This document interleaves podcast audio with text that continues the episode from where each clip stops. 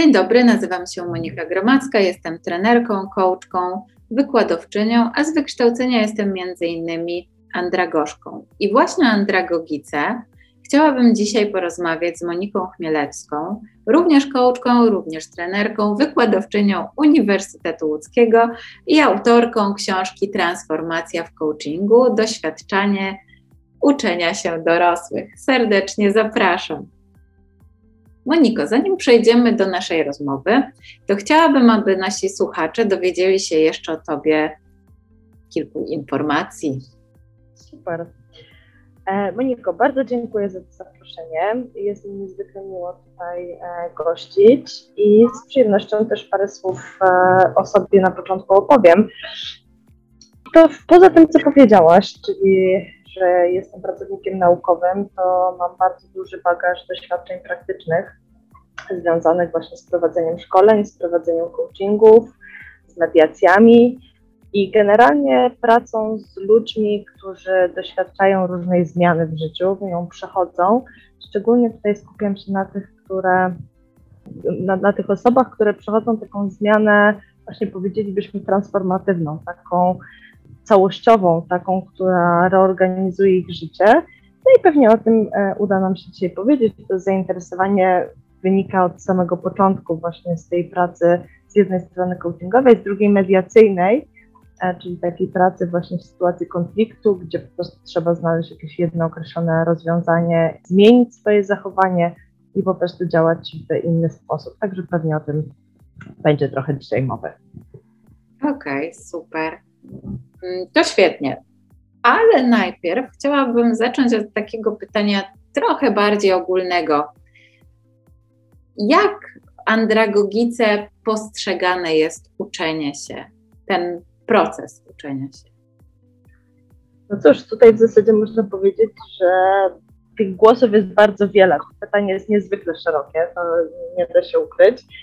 Andragogika przede wszystkim patrzy na uczenie się właśnie tak jak powiedziałaś, jako na proces. To nie jest jednorazowy akt, to nie jest pewne działanie, to nie jest proste zapamiętywanie, to nie jest rezultat tego zapamiętywania w postaci nowej wiedzy, nowych umiejętności. Nie. To jest coś, co się dzieje. Ja bardzo lubię takie podejście andragogiki do uczenia się z jednej strony całożyciowego, takiego praktycznie od narodzin do śmierci, a z drugiej strony uczenia się takiego codziennego, mówimy nieformalnego, incydentalnego. Tutaj różne określenia mogą się pojawiać, czyli tak naprawdę okazuje się, że uczenie to nie jest tylko to, kiedy bierzemy książkę, coś studiujemy, czytamy, zapamiętujemy, potem tę wiedzę wykorzystujemy, czy bierzemy udział w jakimś szkoleniu, ale tak naprawdę każde doświadczenie w naszym życiu kiedy podchodzimy do niego z pewną refleksją, kiedy wyciągamy z niego wnioski, możemy się z niego uczyć i de facto zmieniać. I to jest to podejście andragogiki, które ja bardzo sobie cenię, właśnie do procesu uczenia się jako tym obecnym w życiu człowieka, w jego, wpisanym w jego biografię, wpisanym w jego tożsamość, wpisanym po prostu w życie człowieka. No właśnie, bo y, o uczeniu się inne dyscypliny, subdyscypliny e, uczeniem się też się zajmują, tak? No tutaj pierwsze, co mi przychodzi na myśl, no to na przykład psychologia. Czym różnią się te teorie i koncepcje psychologiczno-andragogicznych? Gdzie tu jest różnica między tymi dwoma dyscyplinami? Właściwie no, andragogika jest subdyscypliną, ale no ja bym nie chciała wypowiadać się tutaj, jakby co było pierwsze, czy jajko, czy kura, bo to jest dla mnie e, tego typu pytanie. Natomiast bardziej skupiłabym się na to, jakiej ja potrzebuję wiedzy jako edukator dorosłych, jako trener, jako coach, jako konsultant, e, ktokolwiek. Czy potrzebuję wiedzy dotyczącej tego, jak zapamiętują, jak przechowują, jak e, wydobywać pewną wiedzę z, czy, czy pewne informacje od danej osoby, jeżeli takich informacji potrzebuję, takiej wiedzy potrzebuję, to chcę wdrożyć do swojej praktyki, to takie odpowiedzi znajdę w psychologii poznawczej. Po prostu. Jeżeli interesuje mnie to, jak to się dzieje na poziomie neuronalnym, że ludzie to zapamiętują, albo jeżeli mam człowieka z jakimś deficytem, jakimś uszkodzeniem e, mózgu i on coś potrafi, a czegoś nie, myli żony z kapeluszem, by tutaj parafrazować tytuł z danej książki, to co takiego się dzieje, no to tam mamy znowu neurobiologię, czy mamy e, psychologię właśnie związaną taką biologiczną, tak, związaną z tymi z neuronauką. Więc zależy, jakiej wiedzy potrzebujemy. Kiedy mówimy o andragogice, no to co powiedziałam, mamy cały proces. Mamy to, w jaki sposób dochodzi do tego uczenia się, co to facylituje, co pomaga, jak to przebiega, jak można na to wpływać, w jaki sposób można ułatwiać, jak można inhibitować. Tu jest cały szereg takich dydaktycznych wskazówek do tego, w jaki sposób edukator pracuje. Wracając jeszcze do tej psychologii, no to psychologia odpowiada nam po prostu o charakterze zmiany, o tym, co się zmienia w człowieku. Czy w psychologii rozwojowej mówimy o tych wszystkich kryzysach, gdzie możemy nabywać jakieś cnoty, jak mówił Erikson, e, nie mylić z innymi cnotami, o których teraz też się mówi, czy jakikolwiek inny e, charakter zmiany, której doświadczają ludzie. Przecież jest jeszcze socjologia, która również mówi o uczeniu się. No ale w jaki sposób? No też mówi z pewnej makroperspektywy. Mówi o tym, w jakim kontekście ludzie się uczą, czego się uczą, trochę nie wiedząc, że się uczą. Mówi o całym paradygmacie władzy, mówi o całym paradygmacie wpływu jednych ludzi na drugich. Oczywiście psychologia również o tym mówi, czyli jakby przede wszystkim ja bym tak wyróżniła takie dwie dziedziny. Z jednej strony andragogika, która mówi nam o tym, w jaki sposób ludzie się uczą, a z drugiej strony e, psychologia czy socjologia, która mówią o okolicznościach, o tym wszystkim, co się dzieje, czego się ludzie uczą, jaki charakter jest tej zmiany, w jaki sposób to wpływa na ludzi, co dalej może powodować w ich życiu. To jest to, to takie rozróżnienie, myślę, że jest tutaj najbardziej chyba istotne. To wróćmy teraz do tego uczenia się nieformalnego, czyli na przykład coachingu, jeśli mówimy o takich procesach rozwojowych, albo ewentualnie pozaformalnego, czyli kiedy mówimy o warsztatach, szkoleniach i pracy trenera. Co dla nich ma andragogika, że tak ogólnie powiem? Andragogika jest dyscypliną naukową i ja się przed tym zupełnie nie bronię, czyli jest pewnym teoretycznym namysłem nad edukacją dorosłych, czyli tym, co jest właśnie praktyką. Tym, co wszyscy, pewnie nasi słuchacze zainteresowani e, tą rozmową e, uprawiają. Zatem dla mnie naturalne jest to, że to, co andragogika może zaoferować, to może zaoferować właśnie teorię. No i tutaj jedna gwiazdka, taka niezwykle istotna. Teoria jest tym, co, czy ja mówiąc o teorii, mówię o takiej teorii w znaczeniu naukowym, nie teorii w znaczeniu praktycznym, e, potocznym, nawet nie tyle praktycznym, czyli e, pewnej wymyślonej koncepcji. Nie. Teoria naukowa jest pewnym scaleniem właśnie doświadczeń, pewną wiedzą wynikającą z praktyki, z tego, co się dzieje wśród ludzi, w różnych grupach, w określonych grupach, to zależy o jak szerokim charakterze teorii mówimy. Zatem ja bym absolutnie nie bała się i szukała pomysłu na te wszystkie praktyczne zastosowania mojej pracy w teoriach, po prostu. W tym, co właśnie Andragika ma do zaproponowania, ale pewnie o tym to jeszcze gdzie indziej. Tak, bo tutaj no, tych teorii w andragogice jest bardzo dużo. Teraz e, ostatnio bardzo często wspomina się takie nazwiska jak Ileris, Jarvis. To są, to są nazwiska, do których też nawiążemy, ale nawiążemy w tekście, bo zamierzamy, zapraszamy też Państwa właśnie do lektury tekstu też e, naszego wywiadu, który pojawi się w październiku na blogu Epale. Natomiast mnie najbardziej interesuje teraz jedno nazwisko, Mezirow, e, Jack Mezirow, który jest twórcą tej teorii uczenia się transformatywnego, czyli teorii, którą po pierwsze w jakiś sposób stosujesz jako praktyk, ale też poświęciłaś tej teorii swoją pracę doktorską. I też chciałabym tylko zaznaczyć, że jest to jedna z tych teorii andragogicznych, które mają bardzo mocne umocowanie empiryczne, więc tutaj byś mogła coś o tej teorii powiedzieć. Tak, to jest jedna z dwóch teorii, które współcześnie uznaje się za najsilniejsze teorie andragogiczne, czyli po pierwsze aktualne, po drugie e, zweryfikowane. po trzecie ciągle żywe, w ramach których dalej prowadzone są badania i te teorie żyją w dalszym ciągu, nie są, nie są tylko i wyłącznie takim właśnie pozostawionym artefaktem nauki. I to, co mnie zafascynowało w tej teorii, zresztą zawsze mnie ciągnęło, nie ukrywam, do przyglądania się ludziom w sytuacji, kiedy po prostu zmieniają wszystko. Kiedy rzucają jedno, stają się innymi. Myślę, że wszyscy coachowie, którzy kiedyś być może zarzucili drogę korporacyjną czy jakąkolwiek inną i postanowili, że nagle pójdą w stronę freelancerską i będą żyli właśnie na własny rachunek, będą prowadzili coachingi, będą e, prowadzili warsztaty, to doskonale wiedzą, o czym mówię. O sytuacji, kiedy człowiek dokonuje takiej radykalnej zmiany w swoim życiu. I o tym jest ta teoria.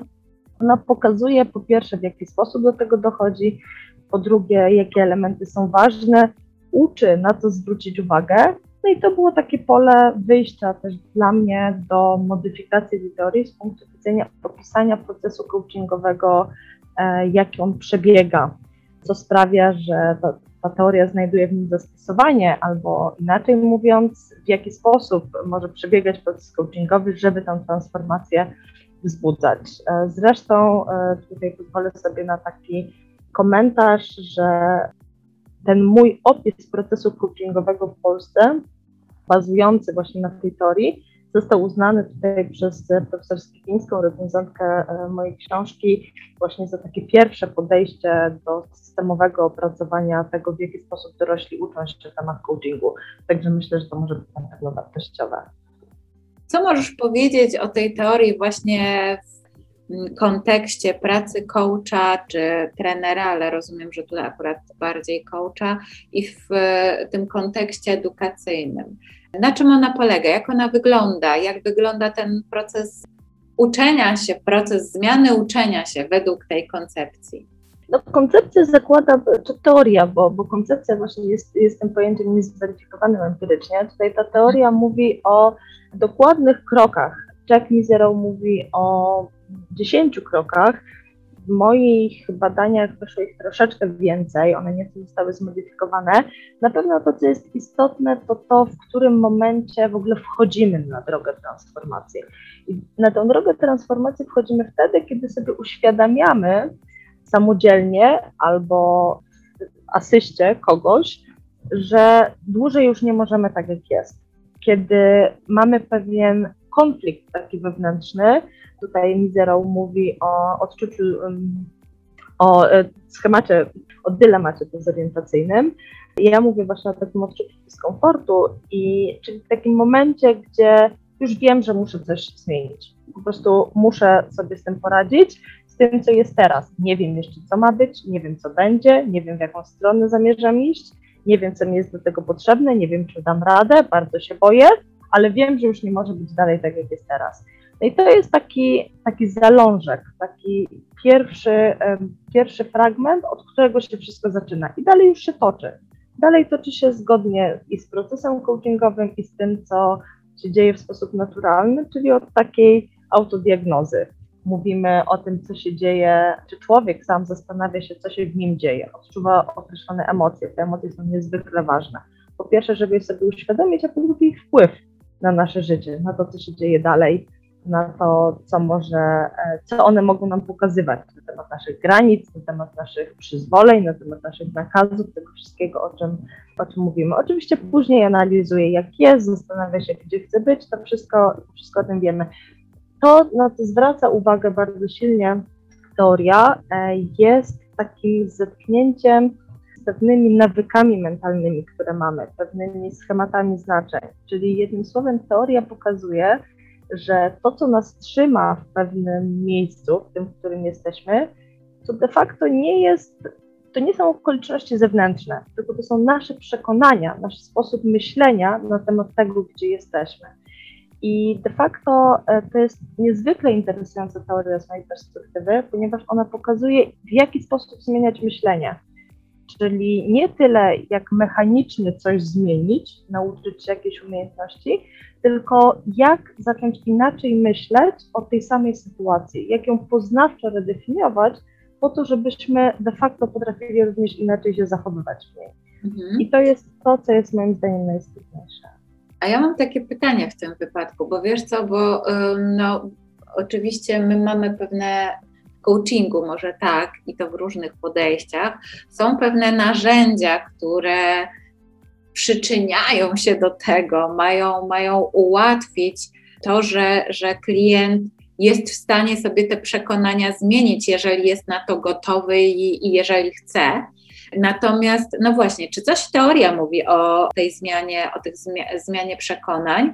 Dlatego, że jakby nie patrzeć, to jest chyba taki bardzo trudny moment i też dla, dla przeciętnego człowieka, tak, który nie idzie na coaching, a nie chce iść, nie czuje potrzeby, nie ma możliwości, wiesz, powody są różne, ale wszędzie, wiesz, słyszy w tych, e, e, w różnych takich miejscach rozwojowych, słyszy, e, no warto zmienić przekonania, tak? Tak, to jest bardzo modne. Wszyscy uważają, bo to wydaje się paradoksalnie łatwe. Zacznę myśleć inaczej o tej samej sytuacji, to nagle będę w innym miejscu. No też byłabym daleko, bo to jest niezwykle niebezpieczne. Jak jesteśmy w sytuacji zła, tak już e, nazwę to dosadnie, sytuacji, w której e, tracimy, na każdym kroku tracimy siebie, to tutaj nie ma co redefiniować. tu po prostu trzeba zmienić samą sytuację. Natomiast wiele jest takich momentów, w których w zasadzie to wszyscy mogliby powiedzieć, że mamy fajne życie. Tylko my jakoś nie jesteśmy szczęśliwi. Tylko nam tutaj coś nie pasuje. Wszyscy z zewnątrz to, to w ogóle się zachwycają. No i tutaj e, teoria wskazuje właśnie te momenty. W ogóle e, sama idea, sam początek tych badań to były badania na kobietach, które wracały do systemu edukacji w Stanach Zjednoczonych. Czyli to były kobiety, które na przykład zdecydowały się na macierzyństwo albo z innych powodów porzuciły naukę i po pewnych lat, po wielu latach wracały na uniwersytety de facto zmieniając swój sposób życia, zmieniając to wszystko, do czego były przyzwyczajone teraz, właśnie działając w innych kontekstach. I co teoria mówi o tym, w jaki sposób dokonywać tej zmiany? No ona opisuje, jak ona przebiega, co jest niezbędne, z czym trzeba się skonfrontować, czego nie można unikać. Wskazuje na takie momenty, które są po prostu kluczowe.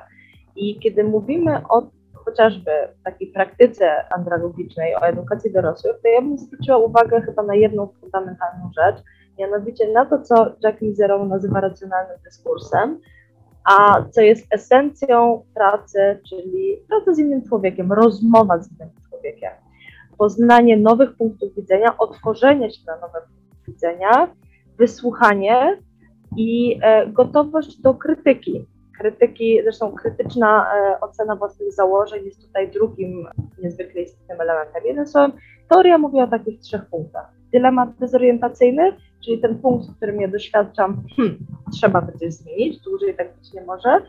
Krytyczna ocena własnych założeń, czyli zastanawiam się właśnie w sposób krytyczny, czyli znowu rozróżnię to, krytyka naukowa, krytyka potoczna. Nie, to nie jest krytyka, która polega na tym, że wszystko jest złe to jest krytyka, która wskazuje, co się sprawdza w tych momentach, co się sprawdza w innych.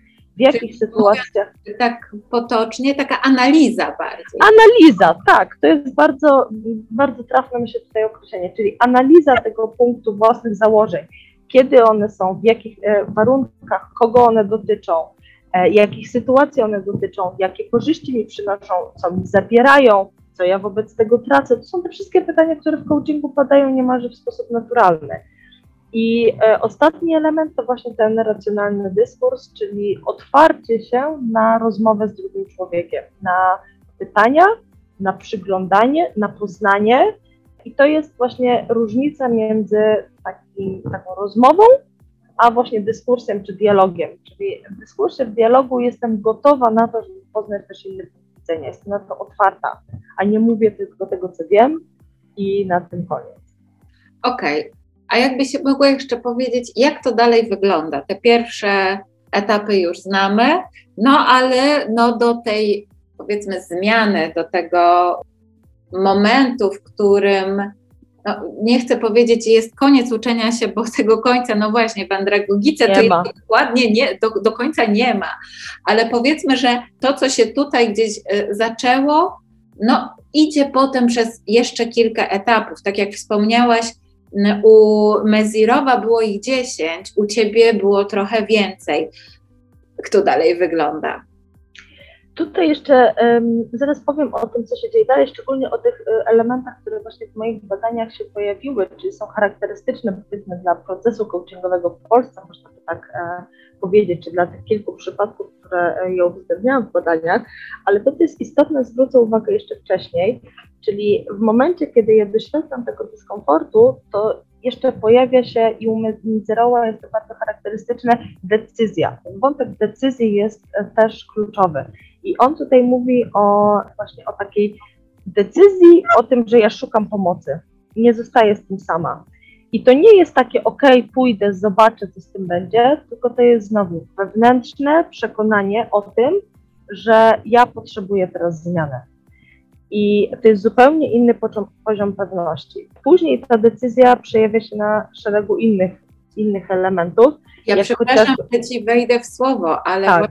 Ja chciałabym właśnie zwrócić uwagę, bo to, o czym mówisz, jest niesamowicie ważne, bo bardzo często jest tak, że my się dziwimy, dlaczego na przykład, nie wiem, ludzie się nie uczą, albo dlaczego jednak nie zmieniają, albo dlaczego przyszli na proces, i, i, ale to było takie, że no bo no, ja właściwie to chciałam, ale nie wiem. No tak, chcę zobaczyć, co z tego wyjdzie, co tak. to jest czy to jest A, dla mnie. Tak, i potem nagle się okazuje, że o, no ale przecież ten coaching to takie nie wiadomo co, tak?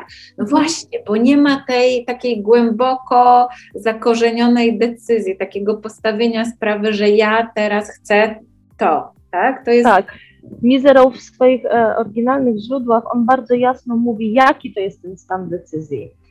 Po czym poznać, że człowiek właśnie zdecydował, to, co jest pewnie dla coachów może dość oczywiste, ale warto to podkreślić, to są wartości, które stoją za zmianą. To są pewnego rodzaju, pewien sens, który tej zmiany dostrzegamy. To jest e, pewna, pewien sens wpisany de facto w naszą tożsamość. Jak mówimy tutaj o piramidzie Battesona, to są te najwyższe poziomy tożsamości, być może duchowości, misji naszej. Jakby tam zachodzi ta zmiana, tam podejmujemy decyzje. Nie na poziomie umiejętności, nie na poziomie tego, co potrzebujemy tu i teraz. To, co się dzieje później, no to właśnie z jednej strony poznajemy nasze mocne strony, a z drugiej strony, hmm, chwila, skoro mam tyle mocnych stron, tak bardzo chcę jakiejś zmiany, to dlaczego ja tego nie zrobiłam wcześniej? Moje ulubione pytanie, co cię powstrzymuje przed tym, że, że nie możesz tego robić teraz? No i pytanie jest bardzo proste, odpowiedź wcale nie jest prosta to są czasami lata, to jest czasami nasza biografia, a nawet w niektórych koncepcjach psychologicznych mówimy też o pokoleniowym wpływie. Dlaczego ja jestem w tym miejscu, dlaczego się zachowuję tak jak wszystkie kobiety u mnie w rodzinie, albo, albo jak, jakikolwiek tutaj inny wątek. Więc dalej mówimy o tych wszystkich obawach, o tych wszystkich blokadach, o tych wszystkich momentach, które sprawiają, że ja jestem w tym miejscu tu i teraz kiedy już przez to przejdziemy, no to znowu uruchamiamy powoli naszą motywację do zmiany, wracamy do punktu wyjścia czy ta decyzja jest utrzymana, czy ja ciągle tego chcę, czy może na skutek tego wszystkiego, co poznałam teraz, to nie powinnam jednak jej zmienić. No i to jest bardzo ważny moment, bo przecież można powiedzieć nie, raz zdecydowałam, idę za, e, za ciosem. No nie. Krytyka i krytyczne myślenie polega na tym, że za każdym razem analizuję te okoliczności, czy nic się nie zmieniło. Tu nie ma decyzji, która pada raz na zawsze. Uczymy się przez całe życie, uczymy się ciągle każda sytuacja jest nowa, nie można wejść dwa razy do tej samej rzeki i tak dalej, i tak dalej. Wiele takich um, historii można było powiedzieć. Zatem po raz kolejny wracamy do, do punktu e, tej, tej, naszej decyzji. Jeżeli już ją podejmiemy, to jest niezwykle ciekawe, co też w moich badaniach, to okazuje się, że Mizero o tym nie mówi, e, to u mnie się pojawiło, że ludzie zanim dokonają faktycznej zmiany, to dokonują czegoś, co ja nazywają, nazywam próbą mentalną. Czyli wyobrażam sobie, jak to zmiana będzie. Jestem tutaj w tym miejscu, w którym jestem, na razie się boję jeszcze ruszyć, już wiem, że chcę, ale sprawdzę mentalnie w swojej wyobraźni, czy to jest ten rejon, który ja faktycznie chcę się zapuścić. I tutaj w coachingu bardzo pięknie się mówi o ekologii. Chcesz coś powiedzieć do tego? Tak, bo chciałabym tylko powiedzieć, że po prostu to jest też coachingu, tak? To jest, są takie metody, tak? Że wyobraź sobie, co widzisz, co, prawda? Przecież to, to są też narzędzia. To jest niesamowite, jak bardzo te, ta teoria mezirowa jest y, taka kompatybilna z tym, co znamy ze swojej praktyki. Tak, dokładnie tak jest. Teoria nie daje gotowych narzędzi, ale daje przestrzeń, w którą narzędzia idealnie wpas się wpasowują. De facto jest strukturą wykorzystania narzędzi coachingowych. Mhm. Czy to pracy z wyobraźnią, czy różnych e, metod określania celów, czy właśnie systemu wartości, czy różnego rodzaju pytań, które pogłębiają, czy właśnie chodzenia po piramidzie i tak dalej, i tak dalej jest strukturą do układania narzędzi. Narzędzia to jest, to jest metodyka pracy, metodyka pracy coacha, trenera i tak dalej. To każdy się uczy na tych wszystkich kursach. To, co daje andragogika, czy w tym wypadku teoria transformatywnego uczenia się, to jest struktura wykorzystania tego, tych narzędzi po to, żeby człowiekowi pomóc przejść przez tę zmianę z jednej strony najszybciej, a z drugiej strony nie pchać go do tej zmiany, tylko wykorzystać ten czas wtedy, kiedy on tego najlepiej potrzebuje, czyli on idzie w swoim tempie, a my tylko i wyłącznie dostarczamy mu tego, czego w danym momencie potrzebuje. I dopiero wrócę do, do tego wątku tej próby mentalnej, dopiero po tej próbie mentalnej zapada ta ostateczna decyzja o zmianie. Czy to, co ja tam sobie przetestowałam w wyobraźni, to faktycznie jest to, co ja chcę zrobić. Jeżeli tak, to co się dzieje, to wykonuje jeden malutki krok. Nawet najdalsza podróż zaczyna się od małego kroku i to jest to, co jest najbardziej przerażające często. O matko, taka wielka zmiana, jak tego dokonać, przecież nagle mam się stać kimś innym. Nie! Masz zacząć od tego, że zrobisz jeden malutki krok w tym kierunku, a później być może zdecydujesz się na kolejny, a być może nie. To, co ja tutaj również pokazuję w tych swoich badaniach, to pewien charakter taki cykliczny tego procesu. Czyli to, że ja raz podjęłam decyzję o zmianie, wykonałam ten pierwszy krok, to nie znaczy, że nie mogę zaraz wrócić do tego bezpiecznego gruntu. I to też się dzieje. Czyli ja się wycofuję, zastanawiam, czy to jest na pewno dla mnie, przechodzę pewnego rodzaju kryzys. Ja też piszę, co się dzieje z człowiekiem w takim momencie, w jaki sposób coachingowo można go wspierać, kiedy on właśnie nagle traci przekonanie, czy na pewno warto. Pojawiają się pewne pierwsze trudności, Zresztą, jak ktoś kiedyś mądrze powiedział, idąc na szczyt, nie można oczekiwać, że będzie łatwo, tak? Idziemy ciągle pod górę. Więc w tym wypadku te trudności się pojawiają zawsze. I co wtedy robić? Co wtedy, w jaki sposób wspierać? Czy wracać do punktu wyjścia, zastanawiać się, hmm, to czego chcesz teraz? To, co sprawiło, że to ci się nie podoba. Z moich badań, nie chcę być tutaj radykalna w odpowiedzi, z moich badań wynika jednak nie trzeba inaczej zadziałać. Trzeba z jednej strony sprawdzić motywację do tego, czy osoba chce w dalszym ciągu iść w tę stronę. Z drugiej strony to, co się zmieniło, a niekoniecznie zaczynać wszystko od nowa. Tego robić nie trzeba. I czy to już jest koniec ca całego procesu, czy Mediro jeszcze zwraca uwagę na, na kilka elementów, mianowicie on mówi na samym końcu, takie dwa ostatnie kroki dotyczą właśnie budowania poczucia pewności siebie i kompetencji w nowych rolach, czyli takiego umacniania się w wyborze i pewnego, byśmy powiedzieli, automatyzacji naszych działań, czyli tego, że to nie jest takie wyuczone, analizowane za każdym razem, tylko jest po prostu zaczyna być już naszym życiem. Po prostu my już żyjemy nowym sposobem działania, utożsamiamy się z nową rolą, wpisujemy się, mówimy o sobie w taki sposób. No i na nowo scalamy, integrujemy własne życie właśnie w oparciu o nową perspektywę. To, co wychodzi u mnie w badaniach, e, niezwykle interesujące, dodatkowo poza tym, co, e, co powiedział Mizerał, to, jest, to są takie dwa elementy. Pierwsze to to, żeby celebrować sukces. I e, o tym też Mizerał nie mówi. U mnie to bardzo ładnie wyszło, że w zasadzie bardzo potrzebne to jest człowiekowi, żeby albo pochwalić się rezultatami, które osiągnęliśmy, albo też nagrodzić siebie zwyczajnie, czyli na zewnątrz albo do wewnątrz, w zależności jakie ktoś ma preferencje. Natomiast, żeby nie zostawić tej zmiany jako coś, co było, minęło i teraz po prostu toczę inne życie. To był porządny kawałek pracy, mieliśmy warto się za to nagrodzić. I druga rzecz, która jest też bardzo istotna, to to, że jednak człowiek większości przypadków, bałabym się powiedzieć, że we wszystkich, ale być może jest to tak, że we wszystkich, to jednak nie jest sam, tylko prowadzi życie społeczne, byśmy powiedzieli. I kiedy myślimy o takim podejściu systemowym, to nie da się ukryć, że zmiana jednego ogniwa pociąga też jednak zmianę innych. Czyli jeżeli my się zmienimy, jesteśmy innym człowiekiem, nie bałabym się tego określenia, to okazuje się, że inni też muszą się do nas dopasować jak to w, w układzie takim kompletnym. Czyli albo oni chcą, albo oni nie chcą. Albo to wymaga od nich zmiany i wtedy wymaga to również ich pracy, ich dopasowania, albo cóż, może być też tak, że nie wszyscy ludzie są w danym momencie z nami scaleni. Czyli kiedy my zaczynamy inaczej funkcjonować, to być może inne relacje również ulegną rozluźnieniu. Natomiast to, co jest istotne, to żeby te relacje, które są dla nas istotne z różnych powodów, które chcemy, aby pozostały, żeby tych ludzi zaprosić do wspierania naszej zmiany. W zasadzie można to zrobić na każdym kroku, natomiast na pewno istotne jest to na samym końcu, żeby też nie pozostawić tego, że my się zmieniamy, a otoczenie niech sobie robi co chce. O tych ludziach też nie można zapomnieć. Czy to o naszej rodzinie, czy o współpracownikach, czy o innych ważnych dla nas osobach, żeby oni również nam towarzyszyli w sposób najlepiej wspierający. To teraz jedna teoria, ale powiedziałaś, że teoria nie daje nam narzędzi. No ale jednak myślę, że możemy się zastanowić, tak podsumowując tą naszą rozmowę, jak można na przykład zaaranżować sytuację edukacyjną, aby sprzyjała transformatywnemu uczeniu się? Takie praktyczne informacje. No na pewno trzeba ją traktować nie jako jednorazową sytuację edukacyjną. To jest pierwszy, e, pierwszy element. Zresztą w coachingu mówimy o tym, że coaching to nie jest tylko to, co się dzieje na spotkaniach, ale może nawet bardziej to jest to, co się dzieje pomiędzy spotkaniami. Hmm. To wszystko, co się dzieje w trakcie.